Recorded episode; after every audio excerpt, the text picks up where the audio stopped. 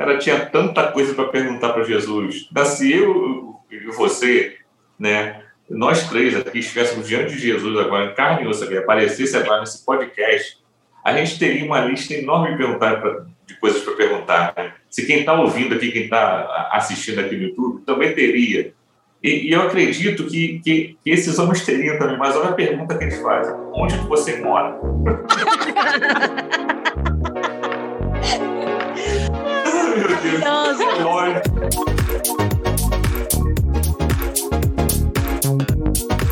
A conversa tá muito boa, né? Mas a gente tem que começar esse programa para a conversa ficar boa dentro do programa. Então, isso, vamos começar. Bom Nossa. dia, boa tarde, boa noite para todo mundo que está assistindo, independente aí do horário que você está nos vendo. Hoje nós temos a grande graça de fazer o nosso segundo programa. Eu sou a Adriana Segovia. E eu sou a Camila Oca e nós somos o Parábolas, o podcast mais missionário do Brasil, quiçá do mundo.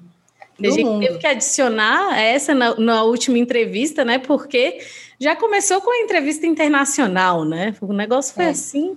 Direto de New York. Bom, então hoje nós temos a grande alegria de receber conosco Barba.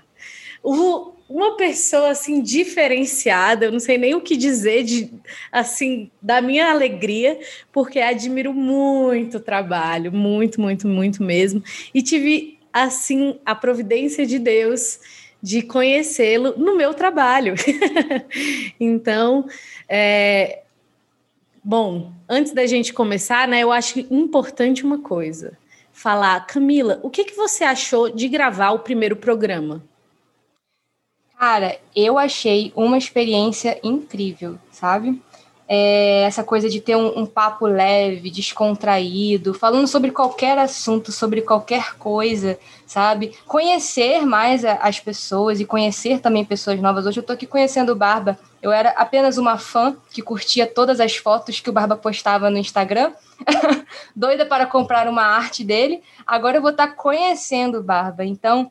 É, a experiência de gravar o primeiro programa foi, assim, incrível e eu percebo que é esse caminho. Eu, eu percebi também através é, do feedback que vocês nos deram, os nossos ouvintes, os nossos espectadores nos deram, que é esse o caminho, sabe? Que Deus ele está preparando esse caminho para a gente caminhar e aí junto com todas essas pessoas. Primeiro com o padre, agora com o Barba. O Barba hoje vai fazer parte do, do nosso caminho, né? E que é assim que caminhos peregrinos, não é mesmo? Conhecendo, esbarrando com pessoas no caminho, falando, é, bebendo da experiência do outro, a gente também passando a nossa experiência para esses peregrinos que estão no caminho. Hoje é o Barba que está aí caminhando com a gente. É, e como o padre mesmo falou para a gente no último episódio, né, quando a gente conhece mais o outro, nós nos conhecemos também, então... Sim. Vai ser top, vai ser top. E agora a gente precisa acolher o nosso convidado, com certeza. Barba, seja muito bem-vindo. O Brasil, o mundo quer saber quem é Barba, quem é este cidadão, o que que ele faz, onde ele trabalha, ele é consagrado de uma comunidade, que comunidade? Conta aí um Como pouco assim? pra gente. Olá, olá, querida Judeia e Camila. Primeiro, agradecer o convite, né, a oportunidade de estar aqui com vocês. Sempre é uma oportunidade muito feliz, né? Vocês são Shalom, eu aqui Pequeno Rebanho, você já falava de comunidade agora. Para mim é sempre uma oportunidade muito feliz de estar reunido com o povo de Shalom. E aqui nessa iniciativa, né, de evangelização por internet, essa novidade que é esse podcast. Então, assim, eu sou o Gleiton Barba, me apresentando formalmente agora. Eu tenho quarenta e seis anos de idade, sou casado, pai de dois filhos, e sou artista do Pequeno Rebanho. É a definição que eu mais gosto de dar. Né? Ah, faz o quê? Faz tanta coisa? Eu faço arte. Eu sou lá do Pequeno Rebanho. Como você disse, sou consagrado de uma nova comunidade. Se chama Comunidade Católica Pequeno Rebanho, que é uma fundação original aqui do Rio de Janeiro, né? Que nós só estamos no Rio de Janeiro também, né? Em termos de missão. É, a nossa casa fica aqui na Zona Norte do Rio, na Vila da Penha. Nossa casa-mãe, né? Nós chamamos carinhosamente de Aprisco, Aprisco do Pequeno Rebanho. Ah. E estou muito feliz, cara, muito feliz de estar aqui, cara, a gente partilhar um pouco de, de arte, de evangelização, de vida, de Deus. Calma que você não sabe o que, que a gente vai partilhar hoje. Isso nem vai a gente ser uma... sabe. Pode ser qualquer coisa. Só o Pai sabe. Apenas Só. Ele que é onipotente. Bom, Barba, primeira coisa, tem aí um negócio muito impactante nas suas costas, né? O que Sim. é essa parede? Pelo amor de Deus, todos esses desenhos são seus, porque eu quero comprar todos eles e posicionar em algum lugar da minha casa já. É, eu estou aqui no ateliê, né? Estou gravando aqui do ateliê, que é o meu cantinho aqui de, de trabalho, de oração também. E essa parede aqui é a parede de fundo onde trabalho. Minha mesa fica aqui na frente, não dá para ver.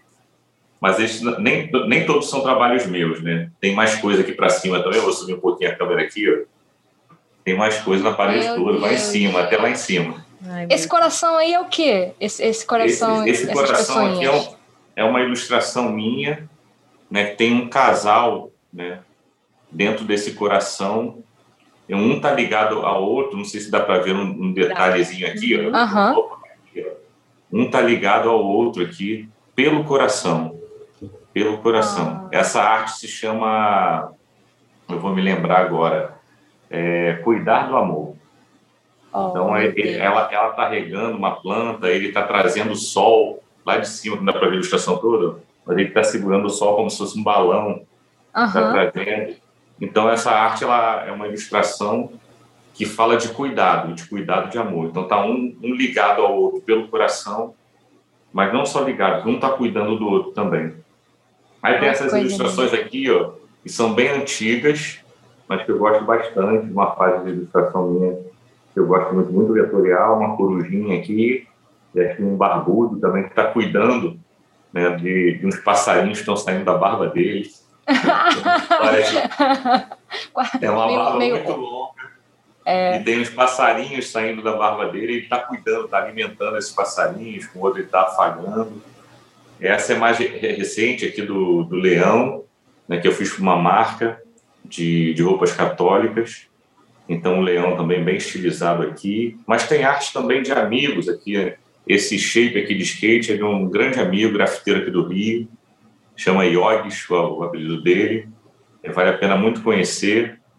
Aqui, esse, esse querido aqui também, Daniel André, que fez esse, esse Capitão América para mim. Nossa, perfeito. Lindo. É uma tela pintada a óleo por esse grande artista de, de Santo André, em São Paulo. É um, é um amigo muito querido também. E esse, esse, esse Capitão América ele tem uma história, né? Aqui no outro canto, eu vou tentar levar a câmera aqui, ó. Lá em cima, esse quadrinho branco lá, ó. Tô vendo. Tem um super-herói tá ali que eu não tô reconhecendo. E é o Capitão América também. Ah, já vi que gosta pouco do Capitão América, muito é. pouco. Já vi que se a gente fizer um episódio sobre Marvel e D C, a gente tem uma preferência aí é, também, né? Tem,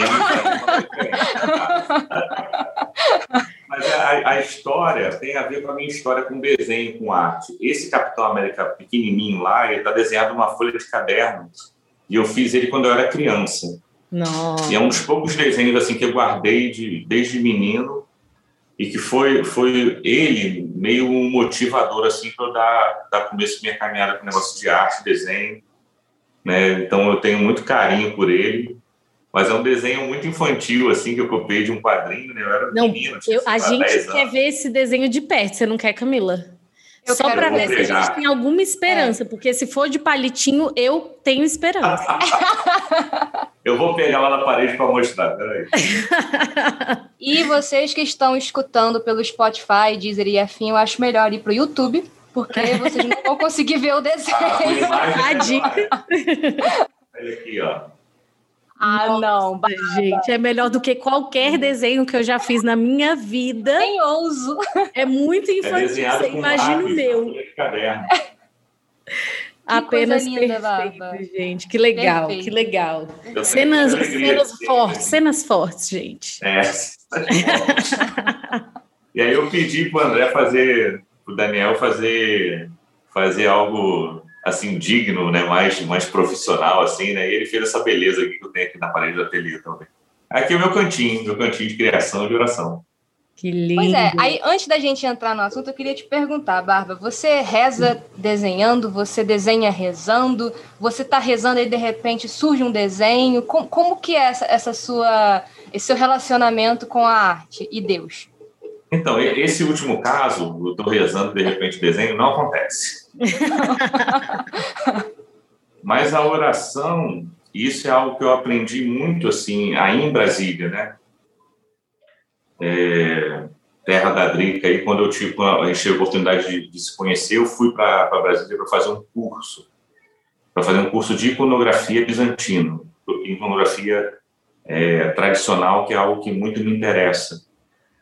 É, então, eu fui, eu fui para aí e eu, e, e eu vi como isso funciona no cotidiano da iconografia, que é a, a arte sublime católica, né, a arte que está no mais alto cume, né, de todo o tesouro artístico católico. Uhum. E, eu, e eu aprendi aí, né, isso que a oração ela, ela precisa estar tá, tá no... Ela já fazia parte do meu cotidiano de trabalho, claro, mas em momentos, né? Tem um momento que reza, tem um momento que trabalha.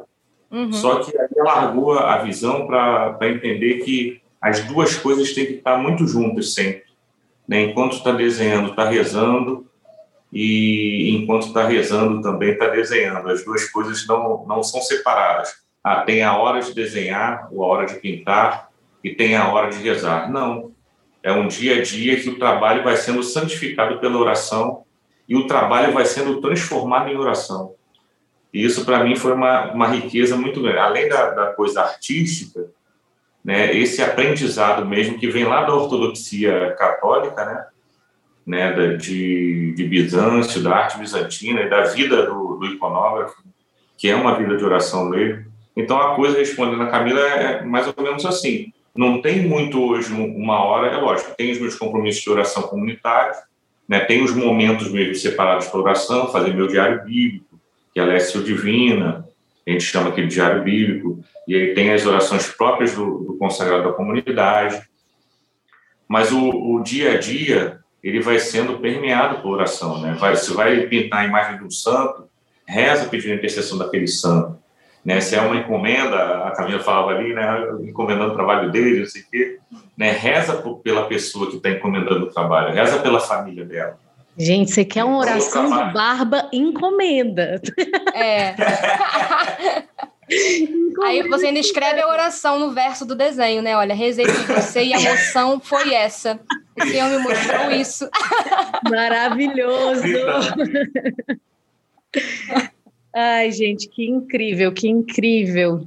Isso é muito interessante. Eu acho que existe essa, essa mistério, né, sobre qualquer artista, e principalmente artistas católicos, se a gente desenha no caderno de oração. Já me perguntaram muitas vezes, e não tem nenhum desenho no meu caderno de oração. Nenhuma letrinha bonitinha não tem, até porque minha letra normal não é bonitinha. Então, é, eu acredito assim que sempre o meu desenho, né, pelo menos pessoalmente, as minhas letras, assim, sempre que eu escolho uma frase, ela geralmente é fruto da minha oração, né? Então, sim, é algo ali que tem a ver com a minha oração, né? E, mas não necessariamente é quando eu estou rezando pessoalmente, porque é algo pessoal com Deus, né? Aquilo ali está guardado, né? É como é, Deus fala, né? Se tranque no quarto. Não sei se contigo é, é assim, né? Mas eu, eu, eu sou uma pessoa que me disperso muito facilmente. Se eu começar a fazer um traço de um desenho, quando eu estou dedicado à oração, lascou, eu nunca mais volto, eu vou ficar desenhando, eu vou ter que querer terminar aquele desenho, porque eu tenho essa agonia de terminar desenho também. Então, assim, comigo não rola. Ah, mas você fica, porque às vezes é uma, uma visão romântica que as pessoas têm do, do nosso trabalho como artista, um artista católico. Ah, ele vive é, desenhando e rezando, e aí ele reza e tem a inspiração do desenho. Não, não é assim. Tá? Eu, nisso, assim, você fala, ah, uma pessoa diferente de falar na apresentação lá, isso é também. Porque a coisa não acontece assim, não. Se eu for começar a desenhar quando eu tô, assim, quando, quando é um momento dedicado à oração, não vai ter oração nenhuma. Eu vou ficar desenhando, aí vou viajar e vou esquecer até que estou rezando. Então eu até evito, na verdade, né? Fica ali, tem, tem essa coisa de... Eu, eu, deve ter gente que, que consegue, mas para mim não, por conta dessa minha característica de ter um, assim, um nível de dispersão muito alto, eu tenho uhum. que... Agora é hora de rezar. Né? No desenho não, no, no contrário, né? Quando está desenhando, eu venho, é, enquanto estou desenhando ali, é, faço uma oração, e aí eu coloco coisas para me ajudar também, né? Músicas que, que ajudem a rezar. Né? Nem sempre, né? Às vezes a música não, não é lá muito de oração, mas às vezes sim. Não, eu gosto de falar isso para não, não criar esse estereótipo. Ah, ele é tipo um monge, fica lá canto gregoriano no ateliê, ele desenhando. Não, não. Às vezes está rolando umas coisas aqui que... que não é nada gregoriano. É diferente. Ai, mas gente, tem, maravilhoso. Né? Às vezes a música ajuda. Então, maravilha. Queremos a playlist do Barba. Eu com já certeza. Quero a playlist do Barba. Ah. Eu não vou fazer isso com vocês. Eu vou falar assim, meu Deus. O que, que é isso? Ai, gente, maravilhoso. Mas agora não tem mais como fugir, Camila. Não tem. Não, não tem mais. Não tem. Este é o momento mais esperado de um. Já só teve um episódio, mas já se tornou um momento muito esperado, a cumbuca. Então, por favor, faça as honras, Camila. Tem que fazer uma. A Camila tem que fazer uma, uma vinheta aí, né? A hora da cumbuca. Eu vou fazer. Boa ideia. Eu vou bom. fazer a vinheta A Hora da Cumbuca. Com Ai, você. Perfeito. Ó, dessa vez eu estou aqui, ó, embaralhando bem para não ter marmelada. É. Jesus. Porque você sabe que a Camila fez marmelada no último episódio. Ah, um padre foi, meu Deus do céu. Aquilo ali tá tudo combinado ó, já. Vou pegar qualquer um, hein, gente? Ó, peguei. Peguei um, hein? Ah, Espírito Santo, vem agora. Ah. Essa é maneira. Olha. Qual o papel das artes na evangelização do jovem da periferia de comunidades do Rio de Janeiro? Eita, meu Deus do céu, bem específico, né? Específico, específico, específico mas a gente específico. vai falar muito sobre o assunto aí também, não tem problema. Eles vão partir daí, a gente vai... vai Exatamente, a gente viaja depois, não tem problema. Repete, por favor, Camila. Qual o papel? Está velho. Tem que repetir. Qual o papel Qual... das artes na evangelização do jovem da periferia de comunidade no Rio de Janeiro? Comunidade, esse termo que a gente usa, só contextualizando aqui no Rio de Janeiro, a gente está falando de favela. Né? Em outros contextos, São Paulo vai ser quebrada, a gente está falando disso. Uhum. Usa-se esse nome comunidade aqui no Rio também. Eu nem gosto tanto, né, prefiro falar favela mesmo. Uhum. Então, assim, a pessoa que mandou a pergunta está falando dessa realidade. A importância da arte na evangelização do jovem da favela. E aí eu posso falar, é, graças a Deus, com muita é, propriedade, por conta do grafite. Né, o grafite é uma arte periférica. É uma, não é uma arte de elite. Não é uma arte... É, por mais que ele tenha se transformado em outra coisa, né, ele tenha alcançado outros espaços, mas, essencialmente, o grafite, ele é uma arte periférica, ele nasce como arte periférica. Ele nasce no Bronx, em New York, conforme o Fábio estava falando aí no outro podcast, ele é familiarizado lá na área dele, ele nasceu na área do padre. Então, o padre está em, em contato assim, com, com o nascedouro, né, com a nascente dessa cultura, e dessa expressão artística que é o grafite. Expressão de arte urbana, muito importante já na história da arte. Mas, assim, alcançou outros espaços, mas no, o nascente da coisa é esse. É uma arte feita por jovens da periferia, feita por jovens da favela. O grafite nasceu assim. Eu tive a graça também de, de, de começar no grafite tardiamente. Eu comecei, eu tinha vinte e nove anos. O pessoal começa já muito garoto, menino ainda, né? E eu comecei já com outra mentalidade e conhecendo essa cultura, né? Sabendo quem ela era, sabendo da importância dela, né? Na história da humanidade. O, o, o grafite, né? Assim como o hip-hop, o grafite é um elemento da, da cultura hip-hop, né? Então, o, o hip-hop hoje é uma, é uma cultura global, alcançou o, o, o planeta todo, e tem uma importância na história cultural da humanidade, sim. É uma história recente? Sim.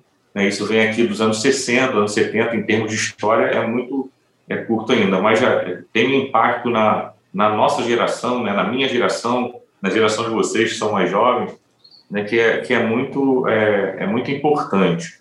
Então, o grafite, ele me deu a possibilidade de viver essa realidade de, de evangelização, né? De chegar aonde uma pregação não chegaria. Né? Eu sou pregador da minha comunidade, mas é, é difícil chegar com uma pregação em, em, em um contexto como esse, muitas vezes. Né? Eu sou ministro de louvor da minha comunidade, é difícil é, é entrar com a realidade de ministração de louvor, né, nesse contexto, muitas vezes. Mas o grafite não. O grafite Deus usou para me formar muito pessoalmente é, em relação a, ao meu papel, né, como evangelizador, e me deu essa ferramenta, né, para falar das coisas de Deus, para falar do Evangelho, para falar de valores do Evangelho, por intermédio de uma linguagem que toca esse jovem aí. Então, assim, é muito importante a arte num contexto geral, mas é muito, muito, muito, muito importante, essencial, eu diria, para a evangelização desse jovem tão específico que foi colocado é, na pergunta. Né? Por quê? Porque é, o grafite ele tem uma linguagem que chega nesse público, nesse povo, nesse jovem. Uma linguagem que é pertinente, uma linguagem que ele vai prestar atenção. Né, esse jovem, na maioria das vezes, é, ele não vai dar ouvidos a uma pregação. Vai chegar lá. Se eu chegar lá com minha Bíblia debaixo do braço, então eu quero pregar aqui o Evangelho para vocês. Ele vai, muitas vezes ele vai virar de costas para mim, de repente vai até fazer chacota comigo. Uhum. Mas quando eu chego fazendo parte de uma cultura, porque eu faço parte dessa cultura, do hip hop, do grafite, eu tenho dezoito anos de caminhada no grafite. Então, assim, eu estou dentro dessa cultura, mas eu estou levando os valores da fé, eu estou levando o evangelho, a vida dos santos e tudo aquilo que é tesouro da nossa fé para esse jovem, para essa comunidade, como foi colocado na pergunta, para dentro dessa favela, dessa quebrada, né, por intermédio do grafite. E para a gente então, assim, entender melhor uma coisa aqui, hum. o grafite entrou antes ou depois de Deus na sua história? Depois. Depois. Eu já era de Deus, eu já era consagrado e eu já era artista. Então eu tinha caminhada já, eu, eu, eu trabalho profissionalmente com arte desde os dezesseis anos. Né? Então, uau! Uau! Eu estou com quarenta e seis, então já tenho um tempinho, né, fazendo isso. E eu já tinha uma... Um, um, a minha arte já estava mais voltada para o reino mesmo. Né, quando, mas muito timidamente ainda, quando chegou essa história do grafite, eu, eu me, me coloquei disponível para aprender e para entender e para fazer parte dessa cultura mesmo, sabendo, isso tem muito a ver, né? eu, eu, eu ouvi o podcast do, da Sexta-feira com o Padre, né, e achei muito apropriado, assim, as coisas estão muito ligadas, e muitas das coisas que ele estava falando, eu falo, caraca, é isso mesmo. Então, fazer parte da cultura, que é uma visão muito paulina de evangelização, né? Sim. Eu fui formado assim por minha comunidade, né? E tem uma visão de como São Paulo evangelizava.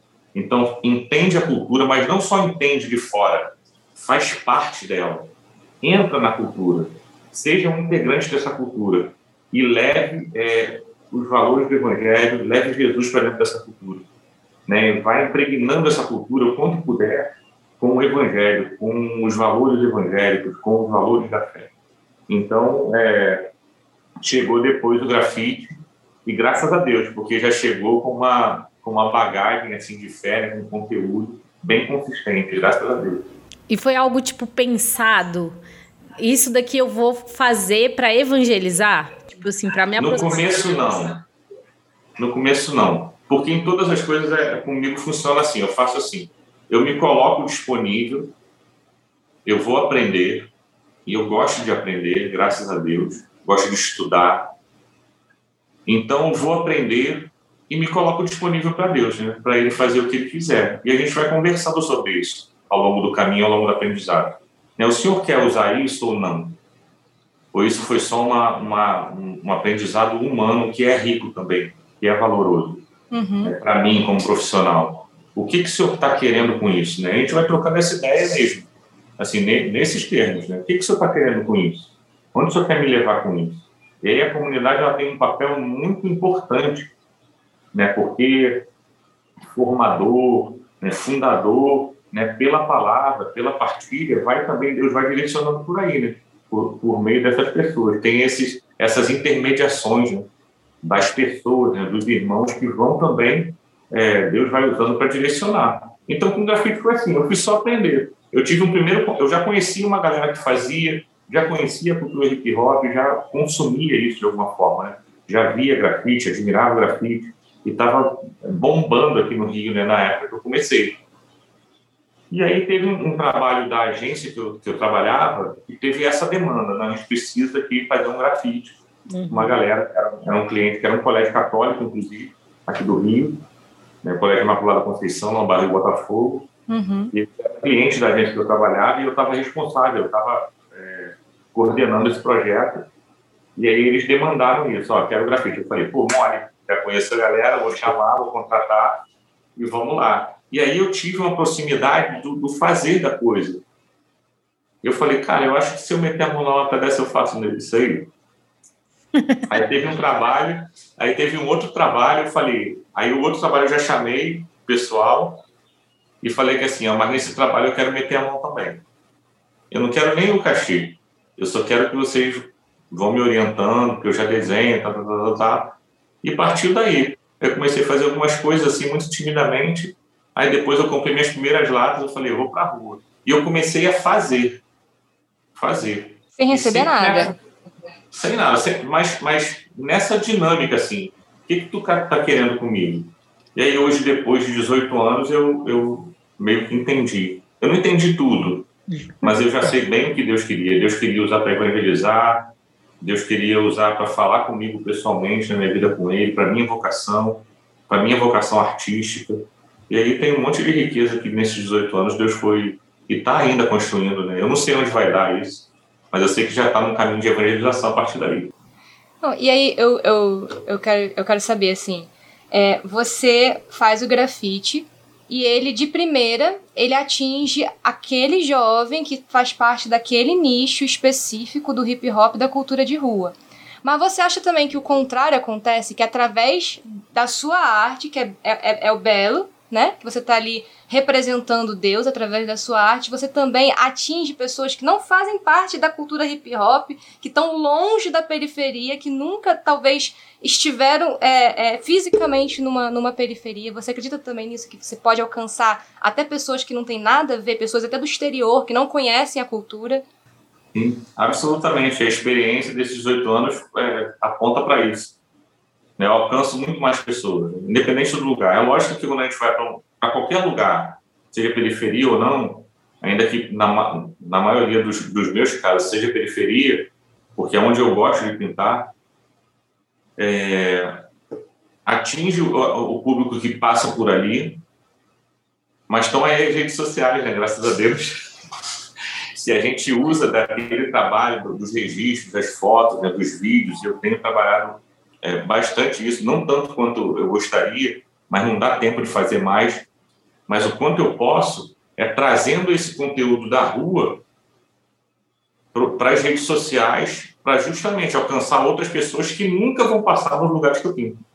Sim. Né? Mas da mesma forma são impactadas pela arte também, e a mensagem de evangelização chega a ela também por intermédio das redes. Mas graças a Deus eu tenho muita ajuda, né? Ajuda de muita gente que tem muita paciência comigo para fazer esse trabalho nas redes sociais. Tá aí a B dezesseis e a Driga que não me deixam mentir. É verdade, já dei até toques para a Barba por mensagem. Ai, porque, cara, eu acho, assim, por mais que isso talvez não tenha nascido como um apostolado na sua vida, né? Mas eu fico imaginando, assim... Como deve ser essa experiência de você estar na rua e aí você tá lá fazendo uma arte, pintando, passa uma pessoa, já chega e te aborda e pergunta aquilo ali, né? Eu, é realmente muito diferente, é uma expressão que, assim, se eu, eu me visualizo e penso, né? Isso daí, algumas poucas paredes que eu já fiz em locais públicos, que a pessoa... assim, o que, que é isso que você está fazendo, né? Já, já dá ali uma margem para evangelização. Imagina uhum. se você está literalmente no meio da rua, né? Isso daí deve ser incrível. E eu, eu quero muito ouvir um testemunho nesse sentido aí. Sim. De como é essa experiência, tanto nessa dimensão, assim, de outros grafiteiros, mas também da galera que está passando ali, né? E vendo você Sim. trabalhar. É, assim, eu gosto sempre de, de pegar os testemunhos é, das coisas simples, né? Porque é próprio nosso aqui, nós não somos pequeno rebanho à toa. Uhum. É pequeno de pequenez mesmo, e, e a minha vocação, o meu chamado, é, ele me aponta para essas realidades cotidianas simples na qual Deus está escondido ali. Então, assim, é um testemunho que para mim é sempre muito rico, e para mim já valeu, sempre quando acontece, assim, já valeu esses dezoito anos, Jesus, tudo que eu vivi, É, no grafite desses oito anos valeu.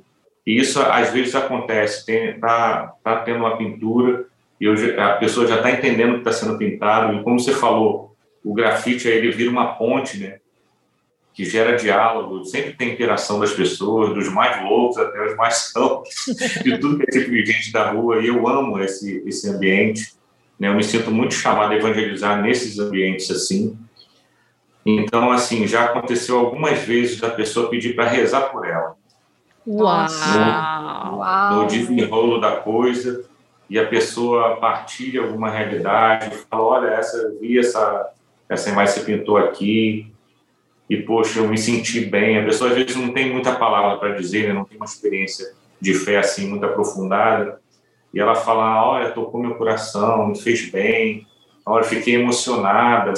E algumas vezes isso na, na conversa chega nesse ponto, né? Você, você reza por mim, e quando a pessoa dá essa abertura, eu não perco nem a tempo, já reza na hora. Oh, baby, oh. No meio da rua, reza por mim e dá uma bênção. Às vezes a pessoa pensa que eu sou padre.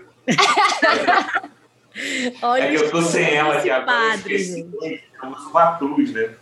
Então é uma cruz grande assim. E aí a pessoa pensa que você é padre, mas eu não sou padre, não. Você me dá uma benção, eu falei, todo. Então, essa experiência de, de abençoar as pessoas, de rezar pelas pessoas no meio da rua, para mim, quando, quando isso acaba, uma pessoa vai embora feliz da vida ali. Eu já falo para Deus assim, olha, valeu tudo. Valeu tudo, tudo, tudo, tudo, tudo. De tudo, e isso implica em tudo do, dos perigos, das, das coisas que a gente se mexe para poder fazer grafite, né? Num ambiente hostil, que é o meio da rua, né? Principalmente no Rio de Janeiro, né, bastante hostil, né, bastante uhum. é, coisa contrária, né, para você, né, ter medo de ir, mas graças a Deus, é, Deus tem dado coragem, Deus tem dado unção e tem direcionado também a coisa para viver a coisa segundo a vontade dele.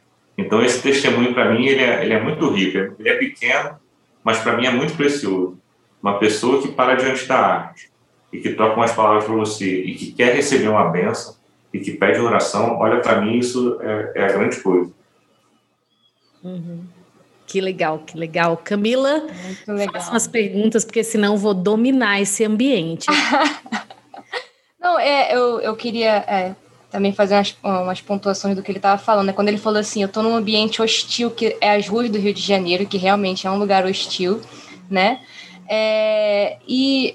É interessante também, assim, eu, eu lembrei muito quando a gente rezava para fazer o Parábolas, né, para Parábolas nascer, era exatamente essa oração. A gente está num ambiente hostil, que é a internet. A gente não está lá na rua, mas a gente está num ambiente hostil, que é a internet, né? Tem de tudo. Aqui tem o ódio, que está muito presente aqui na internet, né? Tem as, as rixas, tem as brigas, tem tudo de ruim. Você, se você botar no Google, você consegue ver qualquer coisa ruim, né, que vai te ferir profundamente, né? A gente está num local onde as pessoas estão muito feridas, e aqui é onde elas extravasam as feridas dela, né? Então, é, quando você falava assim, eu tô, eu tô levando a arte, eu tô levando Deus para esse ambiente hostil, né? Deus que está ali se fazendo pequeno, porque é, um, é só um muro que está ali pintado. Deus que se faz pequeno para aquelas pessoas que ele quer atingir, que de repente é uma, duas, três pessoas, ele está ali, sabe? Mostrando assim, fulano, beltrano, que está passando aqui na rua, eu estou aqui. Esse, esse belo aqui sou eu, sabe? através do, do, do, desse nosso projeto, o Senhor está dizendo, é fulano que está com essas dores, que tem essa, essa tristeza, eu estou aqui, eu estou aqui, sabe? Vem me buscar, no caso, vem, vem me buscar, lembra daquela sua, da sua memória de, de igreja, lembra daquela sua memória de ir à missa quando você era criança, eu, eu tô lá, vem, vem, e às vezes essa, essa, esse seu testemunho é, é, é muito forte, porque às vezes a pessoa lembrou de alguma, alguma, alguma lembrança dela da infância, que ela teve com Deus, né, e ela falou assim, meu Deus, eu fui tocada, graças a Deus tem esse, esse muro aqui, graças a Deus, Deus se fez nesse muro, né, através das suas mãos, se não fosse através da sua mão, aquele muro nem iria existir, né. É, tem, tem, você está falando, eu lembrei de um, de um outro testemunho também, e tudo serve para a glória de Deus mesmo, eu só, eu só me coloco disponível, ele usa quem quer, o dia que ele não quiser usar também, vai usar outro, né, nenhum, nenhum objetivo além desse, dar glória a Deus. Eu recebi um, um testemunho há muitos anos atrás. Eu tenho uma pintura muito antiga aqui no, no bairro Brás de Pina, aqui, em, aqui no Rio, na Zona Norte do Rio, que é de um São Francisco. É, e, uma, e uma frase, eu, teve uma época que eu fiz muitos São Franciscos e uma frase da oração de São Francisco do lado. É, e aí eu, eu escrevi nessa: onde houver ódio, que eu leve a mão. E aí uma pessoa me mandou um, um direct. E ela, ela não falou muita coisa, ela não... nada. Ela falou assim, eu vi essa arte aqui e passando de ônibus. Ela falou, passava de ônibus e vi essa arte. Ela falou, essa arte foi a única coisa boa que aconteceu no meu dia. Meu Deus, fiquei até arrepiado. Então, assim... E aí eu rezei por ela, agradeci, né, o testemunho por ter partilhado. Então eu fico sempre imaginando nisso, sabe? Não é... Não é ser pretencioso, mas confiar que Deus pode usar, né, a coisa pequena, como você falou, que é um, uma arte pequena, um pedaço de muro, para tocar a vida de alguém que estava tendo um dia difícil. Né, muito provavelmente ela não desenvolveu o tema, não foi uma partida, ela só quis falar isso. Ela, obrigado, quis agradecer. E aí a gente louvou a Deus junto, né, dando a glória a quem é digno da glória. Porque é isso, Deus, Deus pode te utilizar. Se ele vai querer utilizar ou não, é uma outra coisa. Porque eu tenho que me colocar disponível. Ele pode, crendo, né, que ele pode utilizar dessa minha pequenez para tocar a vida de alguém, como essa pessoa que estava tendo, muito provavelmente, um dia difícil. Né? E o único respiro que ela teve, né, a única lembrança de Deus que ela teve, foi olhar esse grafite na parede com um trecho de oração de São Francisco de Assis. Então, assim... Não é uma, um, um, um acreditar nas próprias potências, sabe? Por mais que você tenha consciência da realidade. Eu sei que, que pessoa eu sou, eu sei que tipo de arte eu faço, e não é ser, ser falso, humilde, usar de falta modéstia, falar, ah, não, é uma artezinha, não. É uma arte bonita, que tem qualidade, eu me dedico para isso, é o mínimo que eu posso fazer. Mas não confiando nisso, é colocando a arte na rua e crendo que Deus pode utilizar aquela arte para tocar a vida de alguém. E aí você segue o caminho confiando nisso, né? O padre falava também de colheita, né? De plantar e colher. Uhum. Né? E chamada semear, né? Então, assim, a gente, essa coisa de semear, para nós do, do pequeno rebanho, ela é, ela é muito latente, né? Então a gente vai semeando. Quem vai fazer florir, quem vai colher é Deus. Então deixa Deus fazer a colheita que Ele quiser, no tempo que Ele quiser, e eu vou fazendo a minha parte, que é semear. A gente vai semeando pelos muros da cidade aí. Gente, que legal, assim, duas coisas, né, complementando até o que a Camila partilhou e também complementando o que você falou, é, a, a nossa proposta, né, isso até tá no nosso vídeo inicial, é evangelizar através das coisas simples. Porque a gente não está falando aqui coisas assim altas do Senhor, Pai, onipotente, né? Mas a gente está falando do cotidiano, assim. Então, isso, isso é muito legal, né? E uma passagem também que para a gente é, é, é muito, muito... Uma parábola, né? Que para a gente também é muito especial, é exatamente a parábola do semeador, né? A, assim... Quando a gente estava pensando, né, assim, em uma das parábolas, e, e Deus colocou essa, assim, como é, uma inspiração mesmo do que, que a gente estaria fazendo na internet, né? O que, que a gente está fazendo aqui? A gente está lançando uhum. sementes, né? E, e nós não sabemos se vai brotar num coração que talvez já conheça Deus e vai se inspirar para ter alguma atitude aí de evangelização, né? Porque nós não queremos ser as únicas, né? Com certeza não, mas a gente quer multiplicar, gente. Pelo amor de Deus, vamos aí. Vamos todo Façam mundo... podcasts, façam vídeos, façam grafite, façam Exatamente. Arte, façam desenhos. Venham outros para semear, né? Porque a mesa é grande. Outros, venham outros. Tem muita gente que precisa... É, ter esse contato com as nossas sementes, e a gente não sabe aonde que a nossa che- semente está che- chegando, né? Por exemplo, você está aí no Rio de Janeiro, e as outras cidades? Quem está lançando essas sementes, né? A gente está aqui num universo digital, mas a gente talvez hoje alcance pessoas mais da comunidade Shalom, porque nós somos da comunidade Shalom. A nossa intenção é trazer convidados de várias expressões da igreja, porque... É, exatamente, a gente é igreja, a gente quer alcançar pessoas diferentes, a gente quer entrar na vida de pessoas diferentes e mostrar a grande beleza da igreja, o nosso jardim, né? Como dizia João Paulo segundo, a beleza do nosso jardim. Então, é, é muito forte. Eu acho que a, a parábola do semeador, né? Ela é uma parábola que... É, une, assim, uma profundidade, né, uma riqueza, assim, muito grande, porque, de fato, depende do solo, mas toda semente tem um potencial para ser uma árvore, como o padre falava, uhum. né, no, no programa passado, uhum. toda semente tem um potencial para ser uma árvore, e cada solo tem o potencial de fazer crescer a árvore. Então, é, se, é, por exemplo, cai num lugar pedregulho, Prede... Ai, meu Deus, não vai sair. Pedregoso. Pedregoso. Pedregoso.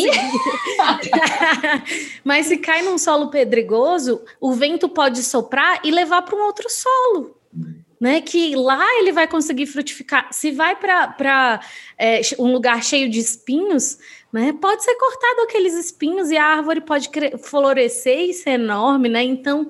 É, é essa esperança, eu, eu acho que a atitude da evangelização é sempre uma esperança.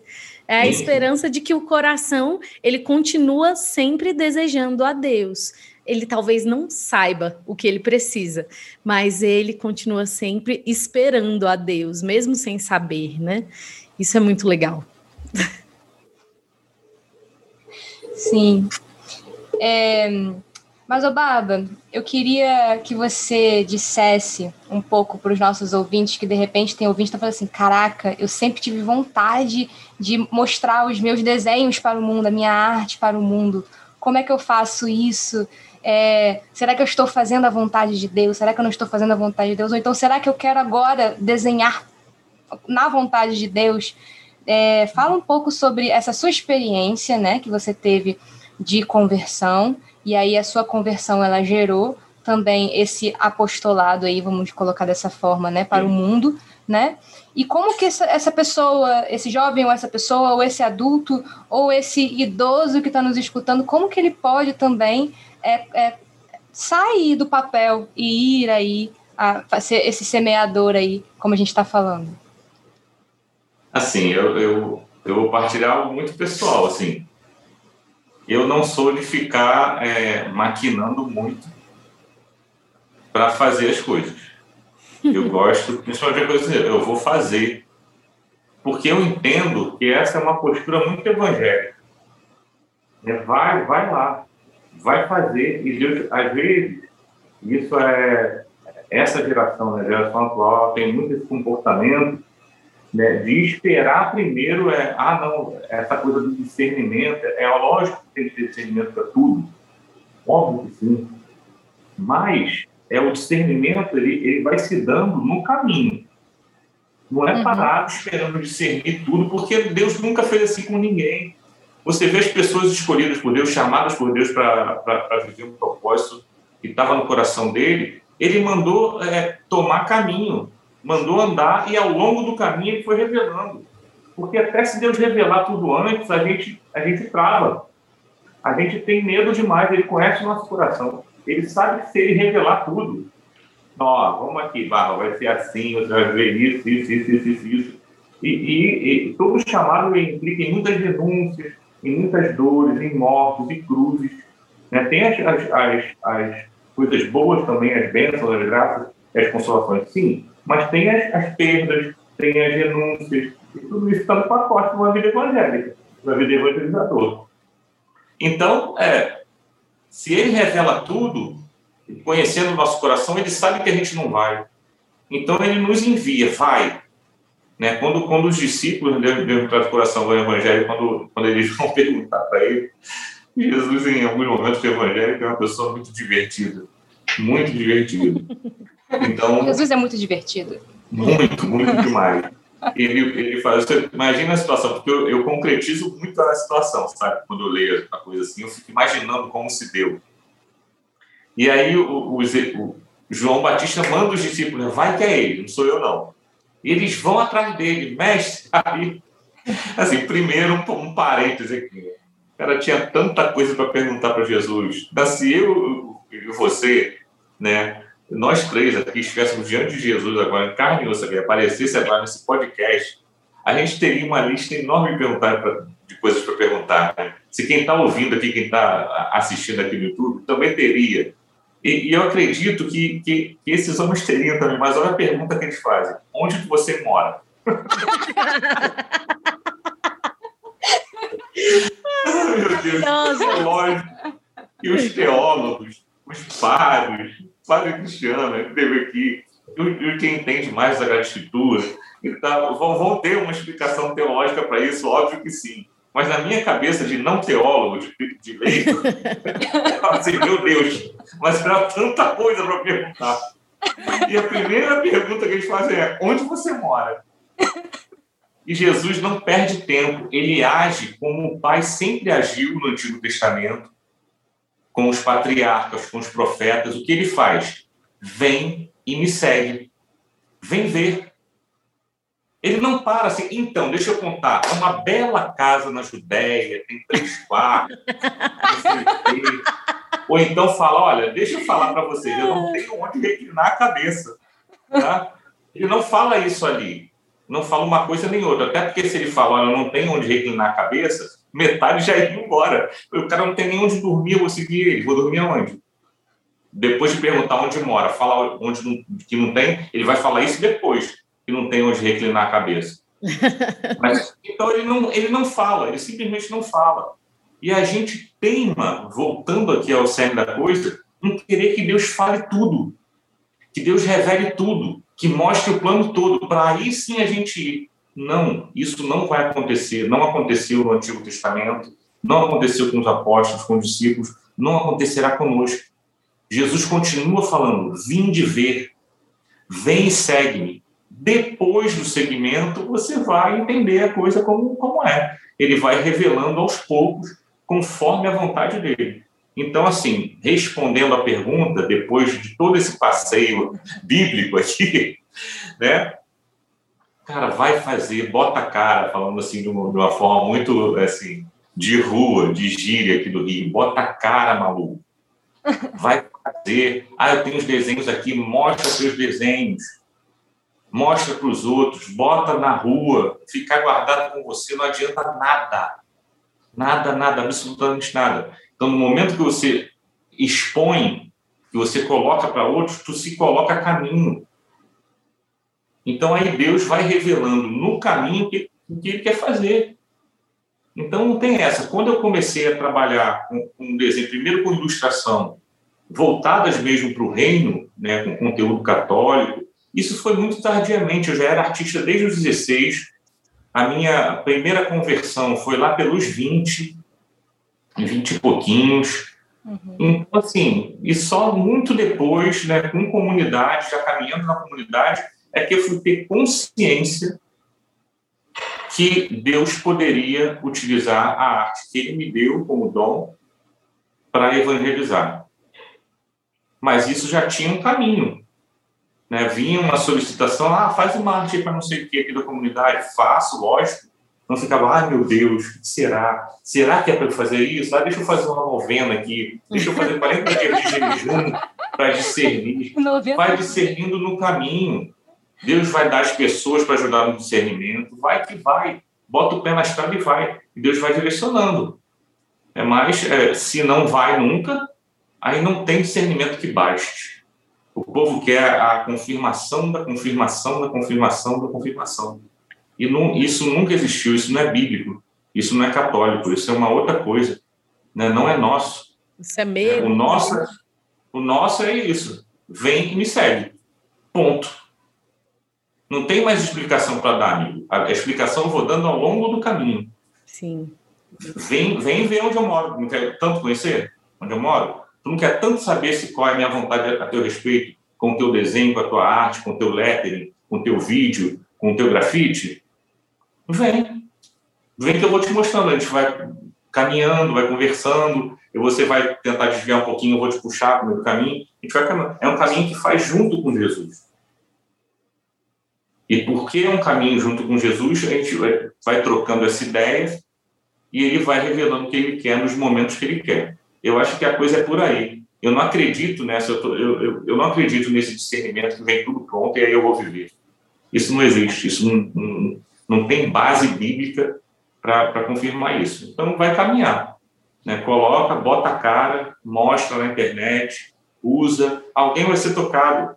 Sim. Às vezes também a gente quer chegar em outro ponto. Vocês me interrompam, viu? Vocês viram que eu falo pra caramba. Ai, não, então, pode falar, tá maravilhoso, tô concordando. Tá maravilhoso. Então, quiser, interrompa. Assim, tem, tem, em termos de arte, né, falando, tem pessoas que querem estar pronta para botar o, o trabalho.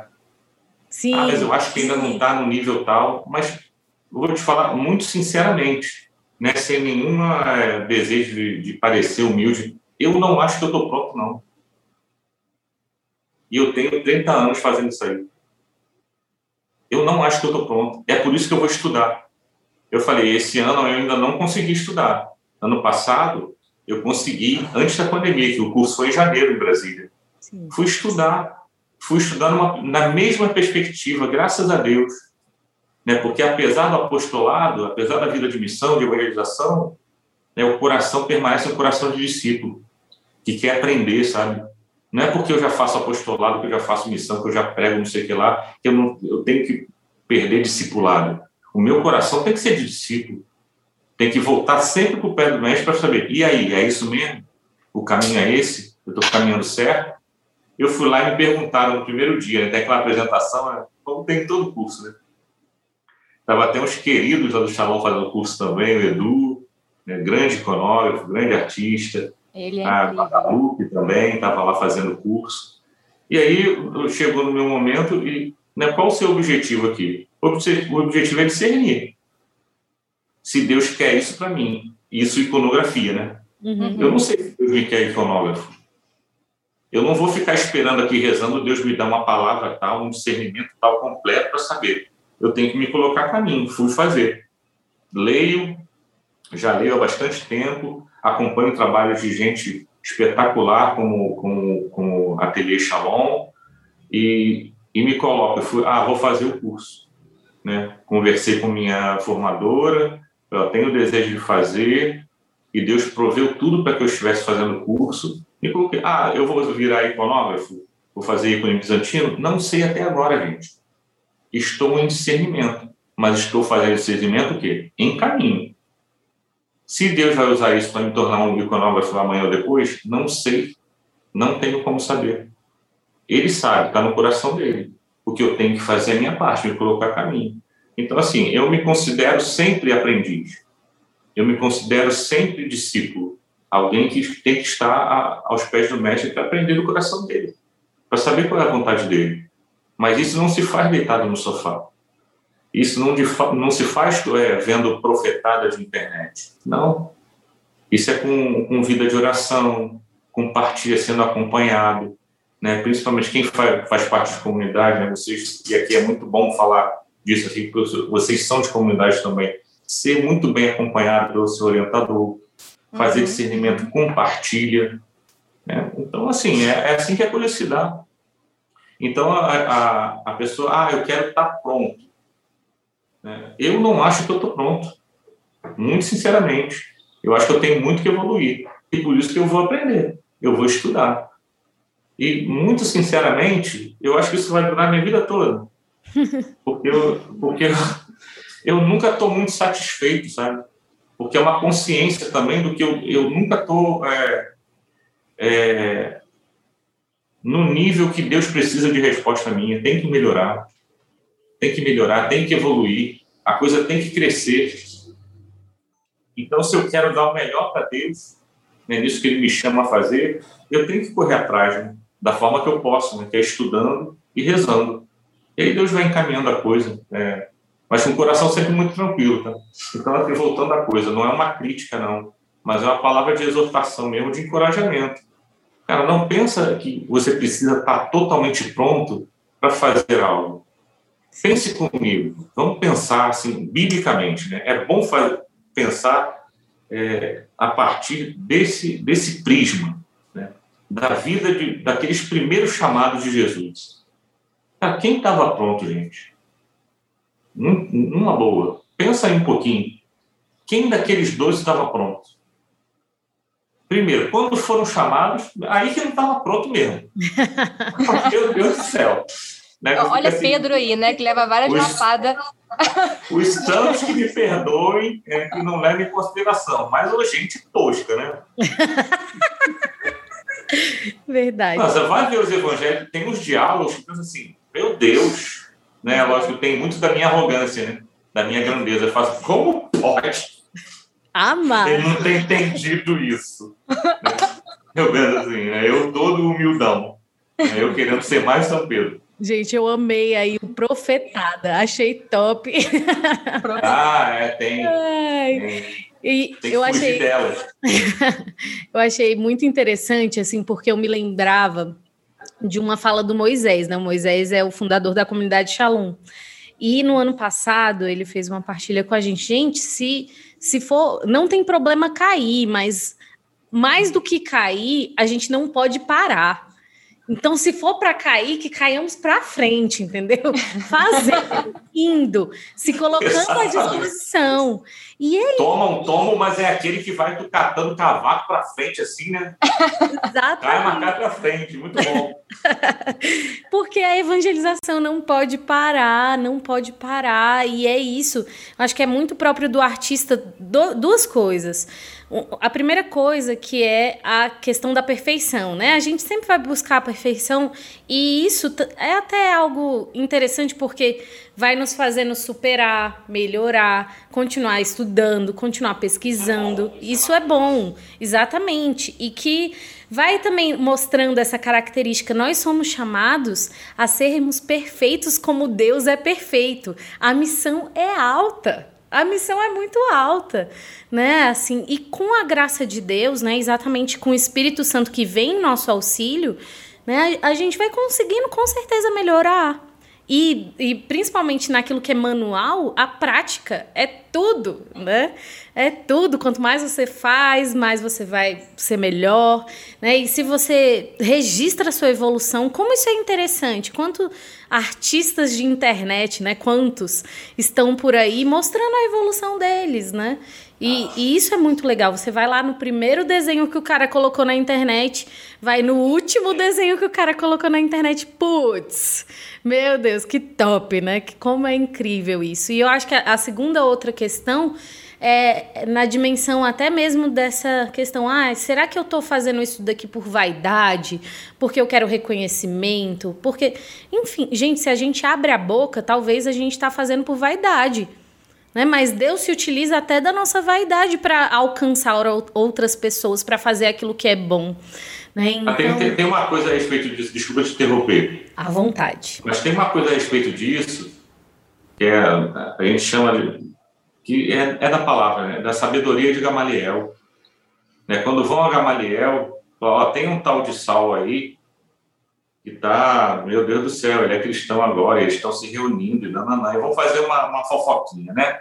Um Gamaliel. Ele é de uma, uma sabedoria que é do alto mesmo. Então, assim, deixa, né, se for de Deus, vai, vai continuar, vai prosperar, vai frutificar. Se não for, acaba logo. Então, assim, não, a gente não precisa ficar muito preocupado com isso, não, na questão da, da vaidade, sei lá. Se for só vaidade, Deus mesmo vai descer a mão e vai ser... vai cortar. A gente está vivendo a vida com Deus, né? Ele vai descer a mão e vai cortar e vai falar, não, não, não, parou. E a gente tem, infelizmente, é, muitos exemplos disso, né, na, na, na arte católica, nos tempos todos, uhum. né, no nosso tempo também, né, no, na música, nas expressões de arte, assim, gente que era, tinha uma, um, um apostolado, um ministério, e que, ah, o que, que aconteceu, que não coisa mais, o que aconteceu que, que foi vaidade. E Deus meteu a mão e acabou, que ele não vai deixar fazer uma palhaçada dessa com o nome dele, não. Falava muito descaradamente. Então, assim, é uma preocupação que nós não temos. Nós devemos nos preocupar sempre, sim, com a humildade, buscar ser humilde, ser de Deus, fazer a vontade de Deus, mas não uma coisa que vá, oh, vai me paralisar. Será que é vaidade? Será que não? Aí, mais uma vez, paralisa para discernir. Meu Deus do céu. Como, acho que nunca a palavra discernimento foi tão mal usada como no nosso tempo. É verdade. Para discernir se é vaidade ou não. Se for de Deus, vai prosperar, vai frutificar. Se não for, ele é o primeiro a meter a mão e fazer secar. Pode ficar tranquilo. É verdade. É verdade. Deus deu, Deus tirou. Bendito seja o nome do Senhor. Sempre. Sim. Drica, estamos caminhando para aqueles momentos finais, não é? Um momento fortíssimo, inclusive. É um, aquele momento fortíssimo, que vai exigir bastante de tutano. Ai, meu Deus do céu. Bom, então, como você já viu o último episódio, você já sabe de que momento estamos falando, que é o momento da criação, onde nós nos torma, tornamos co-criadores com, com Deus, com Cristo. Então, é o momento de... Qual seria a parábola desse episódio sobre este tema? Agora é com você, nosso convidado amado. Ah, eu penso assim que no desenrolar da conversa ficou, ficou presente a parábola do semeador. E eu penso que é, que é essa parábola mesmo.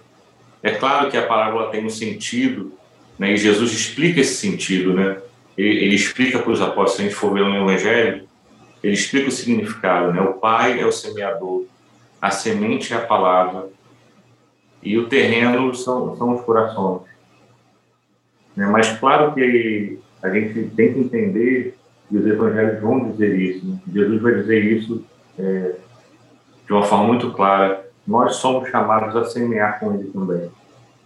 Aí tramece, porque são poucos os operários e da mesma maneira que o nosso coração é terra, para essa semente, que é ele mesmo, que é o verbo, e o Pai tem semeado no nosso coração, nós temos também que semear, nós temos que ter uma sementeira, né? Frutificando o reino aqui no nosso coração, vai, vai ser espalhado, né, por outros terrenos, né, que estão aqui do lado, né, as árvores maiores vão, vão jogar sementes que estão mais distantes e tudo mais. Então, eu acho que é uma parábola que se aplica àquilo que a gente está falando aqui. É, no final das contas, sabe, é o trabalho é de Deus. É Deus que faz frutificar tudo. É, o que nós é, precisamos ter é um coração disponível, é um coração terra boa, e deixar que ele semeie o evangelho na nossa vida e na vida dos outros. Né, conforme a vontade dele, a partir da nossa vida, da nossa arte que nós fazemos, nós vivemos, né, semear na vida de outros também. Então, assim, se, se tem uma parábola que, diante daquilo que a gente conversou, é, eu penso que se aplica é essa. E o, o que, para mim, fica mais em destaque, assim, né, é, essa, é esse coração disponível, sabe? Deixar Deus fazer, né, um coração livre e disponível na mão de Deus para ele fazer o que ele quer entender, sem querer entender muitos planos. Nós não vamos ter um mapa, uma rota toda desenhada já no começo, não vamos. Mas ele, ele tem no coração dele, os, os desígnios dele, a vontade dele, o desejo do coração dele. E a gente confiar, até no coração livre, assim, disposto à vontade dele, confiar que ele vai fazer o melhor com a nossa vida e com a vida dos outros a partir da nossa. Top! Forte! Muito bom, muito bom.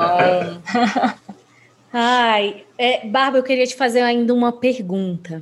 Você Sim. conhece outras pessoas que evangelizam através de grafite também? De grafite, não. É. Grafite, ainda não. Gente, assim, olha aí, gente, vamos evangelizar através do gráfico. Vamos evangelizar, vamos evangelizar. Gente. Eu já quero aproveitar aqui, né, a, a audiência mundial aqui. Exatamente. Do podcast. Olha a profecia.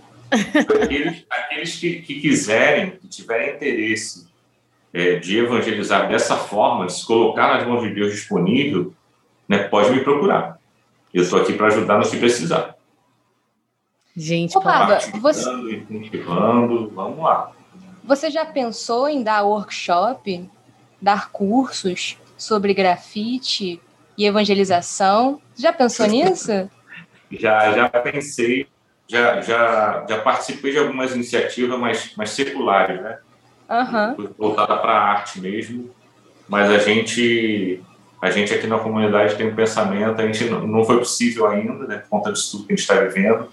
Uhum. Mas a gente pensa, assim que, que der, se Deus quiser, a gente vai ter uma iniciativa nesse sentido, sim. Olha aí, gente, vamos aguardar, hein? Siga lá o Barba no Instagram. Qual que é o seu Instagram, Barba? Para ser é auditivo. É barba ponto arte. Arte com E no final, arte brasileiro mesmo, português. Às vezes o povo bota... Vou botar, acho que é em inglês, bota A R T só, aí não acha. Então é barba ponto arte, arte em português. É isso. Topíssimo. Eu acho que o nome do, do curso poderia ser assim, do bonequinho de palito ao... a iconografia das ruas. Iconografia das ruas, eu gostei, eu gostei desse Olha nome. Aí, achei promissor. Vamos orar nessa intenção, vamos discernir. Vamos ver. Mas vamos discernir fazendo, né, Barba? Isso, isso.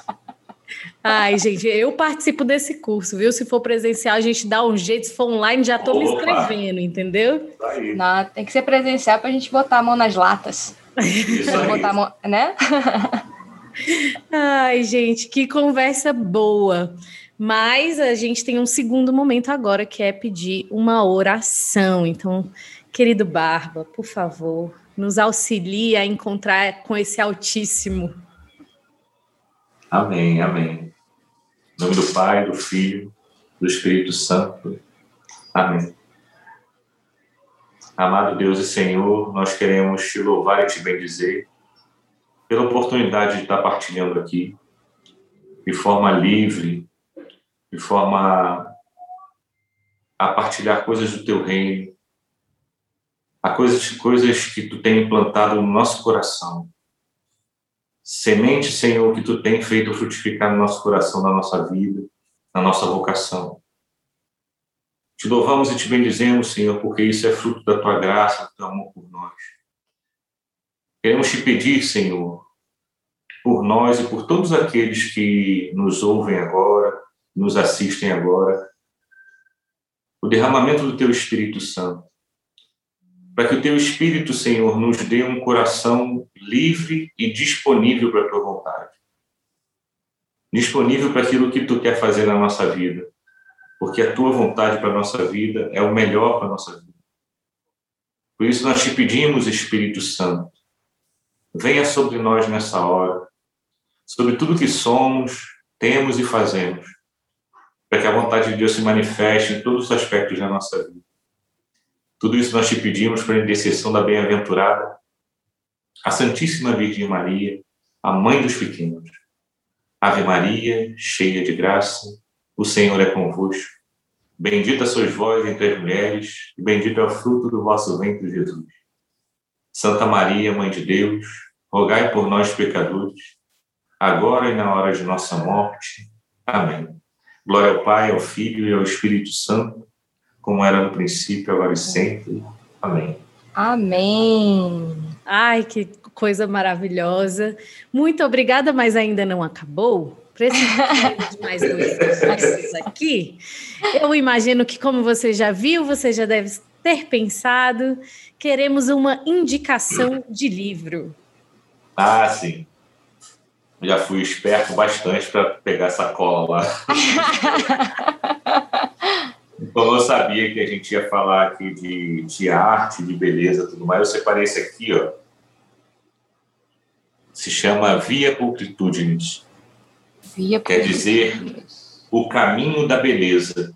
Uau. É um livro que é fruto da Assembleia Plenária dos Bispos na Cidade do Vaticano, em dois mil e seis, e que vai tratar do tema da beleza como um caminho. E, assim, a beleza, ele, ela é um caminho mesmo de evangelização.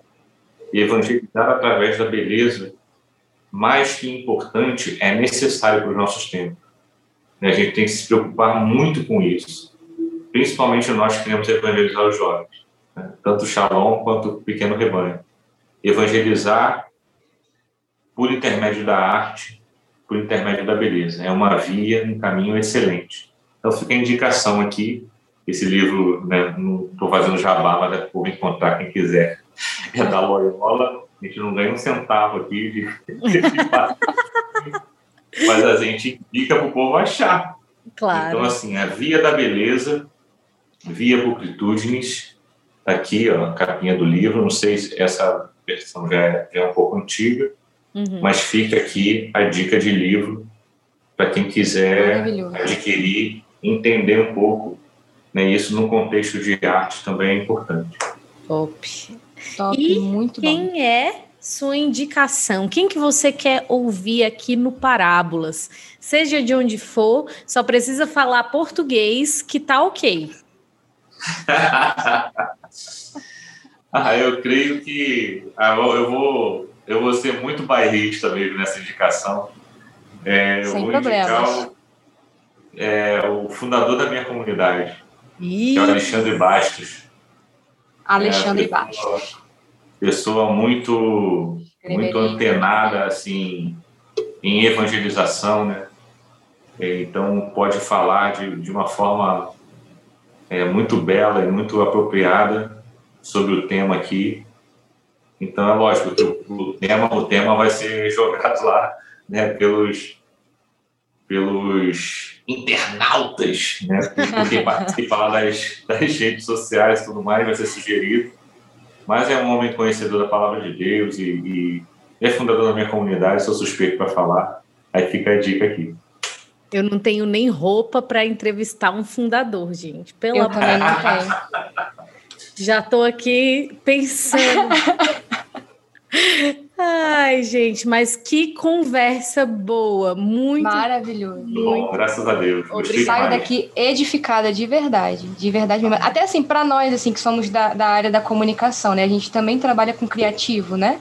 É, então, assim, é, é, é, é maravilhoso, assim, você escutar outras pessoas que também são criativas no mundo católico, é, partilhando as dores, as alegrias, né? A caminhada. Que como eu estava dizendo, né, eu, eu sou suspeita em falar. Se um dia eu tiver que também é, indicar um livro, eu indicaria O Peregrino Russo, porque ah. aquilo ali é a minha história escrita ali no Peregrino Russo, né? Então, assim, eu super me inspiro naquele livro, assim, para minha caminhada também. Então, assim, muito obrigada, Barba, muito obrigada por ter vindo, por ter aceitado o nosso convite, por ter aberto o seu coração, o teu ateliê pra gente.